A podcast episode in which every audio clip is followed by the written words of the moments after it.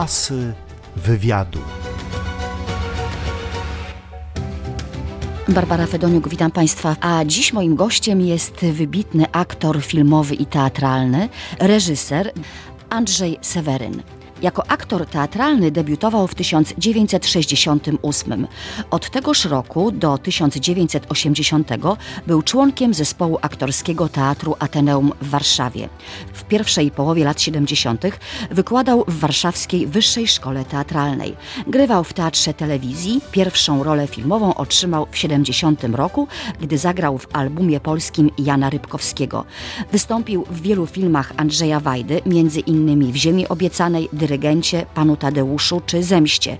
Grywał także u Agnieszki Holland, Stevena Spielberga, Jerzego Hoffmana i Jacka Bromskiego. W tysiąc dziewięćset osiemdziesiątym roku wyjechał do Francji, gdzie pozostał w związku z wprowadzeniem w Polsce stanu wojennego. Został aktorem teatrów francuskich i kinowych produkcji filmowych. Jako trzeci cudzoziemiec w historii teatru francuskiego dostał się do jednego z najbardziej prestiżowych teatrów na świecie, Comédie Française. Urodził się pan w czterdziestym szóstym roku w niemieckim miasteczku Heilbronn. Czy pan y, pamięta coś z tego wczesnego okresu dzieciństwa? Smaki, kolory, zapachy, dźwięki? Nie, nic nie pamiętam. A później y, Liceum Lelewela. Jakie to było liceum? To było liceum, które znajduje się w dzielnicy Żoliborz, w dzielnicy inteligenckiej, w dzielnicy z tradycjami przedwojennymi, socjalizującymi, tradycjami działalności społecznej. Próchnik, Suzin to są nazwy ulic, a jednocześnie przede wszystkim naz, nazwiska właśnie działaczy partii socjalistycznej przedwojennej. I taki dobry duch istnieje w tej dzielnicy. Jest to dzielnica również, w której były, były bardzo ciężkie walki w powstaniu. Mam takie wspomnienie z dzieciństwa, otwarcie takiej tablicy pamiątkowej tuż na ulicy Suzina, na rogu, na rogu Próchnika i Sierpeckiej, tam gdzie ja mieszkałem. To jest dzielnica, przynajmniej ta część, którą ja znam lepiej, w której nie ma wieżowców, co bardzo dobrze wpływa na wszystkich. To jest bardzo ciepła dzielnica. Przetrwały jakieś przyjaźnie z okresu licealnego w pańskim życiu? No tak, tak, oczywiście. To jest dzielnica, w której przede wszystkim mieszkał Jacek Kuroń przez, przez całe swoje życie. W gruncie rzeczy jego brat Andrzej, Szebek Blumstein, no i tam parę jeszcze innych osób. I przede wszystkim moja, moja oczywiście szkoła z panią profesor Anną Radziwiłł, która jest znana Polakom jako minister edukacji w rządach po osiemdziesiątym dziewiątym roku, więc to ja tam bardzo lubię jeździć, także często tam przebywam i widzę, jak bardzo się też rozwija, jak właśnie jak ujawniają się takie właśnie inicjatywy, które myślę, że przypominają właśnie te swoje, wiążą się z tymi tradycjami, o których mówiłem na początku. Masa organizacji pozarządowych, jak to się mówi, tam działa, otwiera się restauracje, miejsca spotkań, kawiarnie. Bardzo żywa dzielnica. Pan najpierw złożył papiery na historię i S G PiS, tak? Ale, ale nie zdawał pan egzaminu. Później była Państwowa Wyższa Szkoła Teatralna. Ja nie wiem, czy ja składałem na S G PiS papiery. Gdzieś tak wyczytałam. Tak, no wie pani. Na, na historię chyba tak, bo to pani profesor Radziwiłł kazała mi to zrobić, mając nadzieję, że nie zdam do szkoły teatralnej. No ale stało się inaczej. Po wielu, wielu, wielu latach gratulowała mi wyreżyserowanej przeze mnie Antygony. O aktorstwie moim nie wspominała, nie pamiętam, żeby wspominała. A ojciec chciał, żeby pan został zawodowym oficerem? Tak, tak. On chciał, żebym zapełnił sobie spokojny, spokojny, co to znaczy, znaczy taki byt, w którym no, zapewniony miałbym po prostu, jak to się mówi, chleb, czyli pieniądze, no bo jego zdaniem no, oficer Wojska Polskiego to była taka nienaruszalna pozycja, w tym, potrzebne każdemu systemowi. Doczekał pańskich sukcesów? No, nie wiem, co pani nazywa sukcesami. Doczekał, doczekał mojej, mojej, moich filmów, moich spektakli teatralnych, telewizyjnych. Wiedział, że już też przed śmiercią, że, że we Francji no, pracowałem intensywnie i, i nie najgorzej. Myślę, że jeśli chodzi o tę stronę zawodową, to mógł sobie mówić, że nie było tak źle. Czy pamięta pan swój debiut jako aktor śpiewający? Czy był to film Raz, dwa, trzy? Chyba tak. To znaczy Lindsay Anderson przyjechał do Polski, do Polski, żeby wyreżyserować Nie do obrony Osborna w Teatrze Współczesnym z Tadeuszem Łomnickim, z Zofią Mrozowską. I przy okazji chciał zrobić dokumentalny film o Polsce, o Warszawie, o Polsce. I przyszedł do nas do szkoły z Zygmuntem Samosiukiem na zajęcia piosenki, które to zajęcia były prowadzone przez pana profesora Ludwika Sempolińskiego. I, i uznał, że to warto sfotografować. E, no i rzeczywiście na, w tym filmie w, występujemy my, wcześniej studenci szkoły teatralnej. Mógłbym to sprawdzić, bo mam zdjęcie podpisane przez, zrobione przez Lindsaya i podpisane przez niego z datą, więc datę, datę mógłbym sprawdzić. I między innymi Andrzej Nardelli śpiewa pięknie. I że śpiewał pan z panią Joanną Sobieską. Andrzej Nardelli śpiewał Masz takie oczy zielone. A ja śpiewałem z Jasią. Ja śpiewałem z Jasią. Ach, panna Sabina, tak, tak, które, które, która, której to wykonanie było na pewno specjalnością pana profesora Sempolińskiego. Wiedział o tym wszystko. Asy wywiadu. Chciałam zapytać jeszcze o Teatr Ateneum. Jaka była atmosfera wówczas w tym teatrze? Jaki to był teatr wtedy? No, wie pani, przede wszystkim w teatrze, w ogóle w Polsce, było poczucie wagi tego, co się robi. Większe na pewno niż dzisiaj. Wówczas nie było tak rozwiniętych środków masowego przekazu, nie było wolności, filmów robiło się mniej, telewizji było mniej, nie było internetu, nie było komórek, no w ogóle nie było całego tego świata technologii. Mogliśmy się bardziej skupić na tym, co robimy w teatrze i widzowie oczekiwali naszej, rezultatów naszej pracy z ogromnym zainteresowaniem, często niecierpliwością, napięciem, a wtedy, kiedy w dniu premiery przedstawienia były zakazywane przez władzę, to również z wyrazami ogromnego zawodu, wściekłości przeciwko systemowi, w którym żyliśmy. To jedno, drugie, że nie było właściwie praktycznie, oczywiście gdzieś tam się może zdarzały jakieś inicjatywy, ale w zasadzie teatry pracowały w systemie zespołowym, to znaczy każdy teatr miał określony budżet i w związku z tym stały zespół aktorski. Byli nawet stali reżyserzy czy stali scenografowie. Bezrobocie było minimalne, minimalne.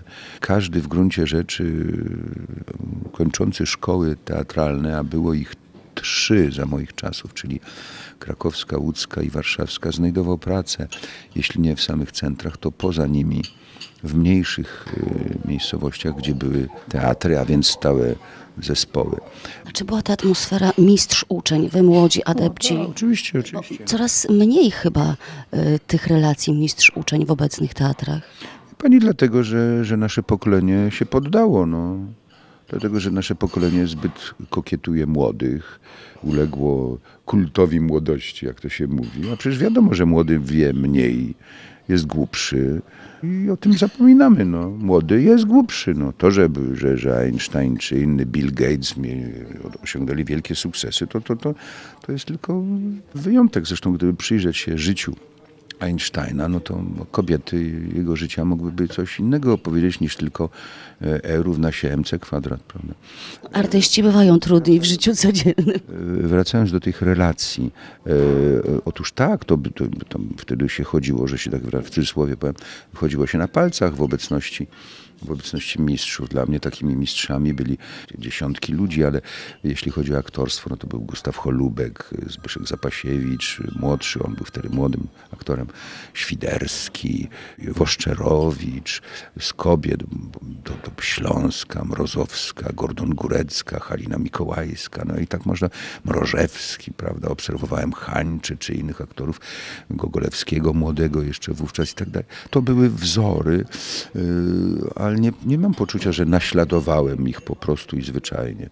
Yy, ja należę do pokolenia, do tych ludzi, pokolenia to nie, do, do tych ludzi, którzy uważają, że że kontynuowanie i, i, i ewolucja tradycji ma sens, a nie zrywanie z nią. Są osoby, które uważają inaczej i, i dobrze, że, że, że, że wszyscy nie myślimy w ten sam sposób. Ja tylko domagam się tego, żeby i mój pogląd był szanowany, tak jak ja szanuję innych. Co uważa pan za najważniejsze osiągnięcie w kinie i teatrze francuskim? Czy to Amok, Indochiny, Danton? No tutaj to, to bardzo trudno powiedzieć, ale pani nie wymieniła wszystkim najważniejszego w pewnym sensie tytułu, mianowicie Rewolucja Francuska. To ja zagrałem Robespiera, którego oglądały miliony ludzi na całym świecie. Jeśli chodzi o teatr, no to być może z punktu widzenia formalnego najważniejsza, ale to tylko z punktu widzenia formalnego najważniejszą rolą być może była rola, za którą otrzymałem nagrodę najlepszego aktora francuskiego w tysiąc dziewięćset dziewięćdziesiątym szóstym roku. W sztuce Trudny, trudny człowiek Hoffmanstala, ja grałem tam e, tę rolę. Na pewno Don Juan, bo to, to taka rola, mm, ludzie lubią mówić o, o takich rolach jak Don Juan, prawda, bo to jest, to jest to, mityczna, prawda, to było zetknięcie się z mitem. Ale było wiele innych, których, o których państwo nie możecie wiedzieć, przecież no i nie macie obowiązku wiedzieć, no bo nie wiem z jakiego powodu, które sprawiały mi ogromną radość i które były, były takimi etapami w mojej drodze zawodowej, artystycznej. Pierwsza rola, z którą zagrałem we Francji, z Andrzejem Wajdą, prawda, czyli, czyli rola Spiki Tremendozy, księżnej Spiki Tremendozy w Onych Witkacego w Nanterre, to naprawdę miało ogromne znaczenie. No od tego się wszystko zaczęło, prawda? Od tego się zaczęło. Później na pewno dużą rolę odegrało, odegrały role, pierwsze moje role, kiedy już nie było tego pod polskiego podparcia w postaci Andrzeja Wajdy, Krysi Zachwatowicz, Wojtka Przoniaka i tak dalej, i tak dalej. To później, kiedy zaczynałem już coraz lepiej mówić po francusku, no to wejście w klasykę, w, w klasykę francuską, kiedy ja już grałem Orgona w Tartuffie, Moliera, czy tam jakieś inne jeszcze role, no to Sułtana w Natanie Mędrcu i tak dalej. A potem cały Czechow, etap czechowowski, bo grałem w Czechowie kilkakrotnie, i, i, i Łopakina, i Gajewa, w Wiśniowym Sadzie. Sam robiłem, reżyserowałem, byłem wykładowcą, byłem profesorem w szkole teatralnej. Asy wywiadu. Podobno profesor Bardini powiedział, że pan, panie Andrzeju, potrafi zagrać wszystko. Czy jest coś, czego pan nie potrafi zagrać? No, pan profesor, ukochany mędrzec, w gruncie rzeczy, coś takiego powiedział, ale to, to, to w naszym języku nie znaczy tego, nie znaczy tego co, co być może ktoś z państwa może zrozumieć. To, to, było, to była taka uwaga dotycząca techniki aktorskiej. Znaczy on uważał, że, że mam jakieś możliwości, jak to się mówi, pomagają mi, jak to się mówi, zagrać wszystko. No, no, no, no, no. Natomiast y, mówił jeszcze co innego. Mówił, że powinienem o tym zapominać, że właśnie, że moja technika nie powinna być widoczną. Prawda? Tak jak nie, niewidoczną była technika Tadeusza Łomnickiego, prawda? Wielkiego. wielkiego aktora. Kiedyś Czesław Wołejko powiedział, że dobrze gram, do, że ja, o mnie, że dobrze gram, dobrze gram, tylko widać szwy, prawda? Czyli właśnie to, to, było, to był taki okres moich jeszcze niedoskonałości, które, które oczywiście, które to niedoskonałości inne, tak jak każdy z nas, ciągle są we mnie. Podobno nie znosi pan oglądać siebie, wyjątkiem jest lista Schindlera. Tak, tak, to zawsze, tak, tak, nie lubię, nie lubię. No. Jak doszło do współpracy z Jackiem Cyganem i jak to się stało, że, że powstał ten spektakl Życie jest piosenką? Zawdzięczamy to Michałowi Kwiecińskiemu, wielkiemu reżyserowi i producentowi, który wyprodukował Zemstę, wyprodukował Miasto czterdzieści cztery i wiele innych wspaniałych filmów telewizyjnych. Sam również reżyseruje filmy. Właśnie, proszę jeszcze na zakończenie opowiedzieć o Teatrze Polskim. Teatr jest teatrem awangardowym. awangardowym w tym sensie, że robi, że stara się, stara się robić to, czego nie robią inni.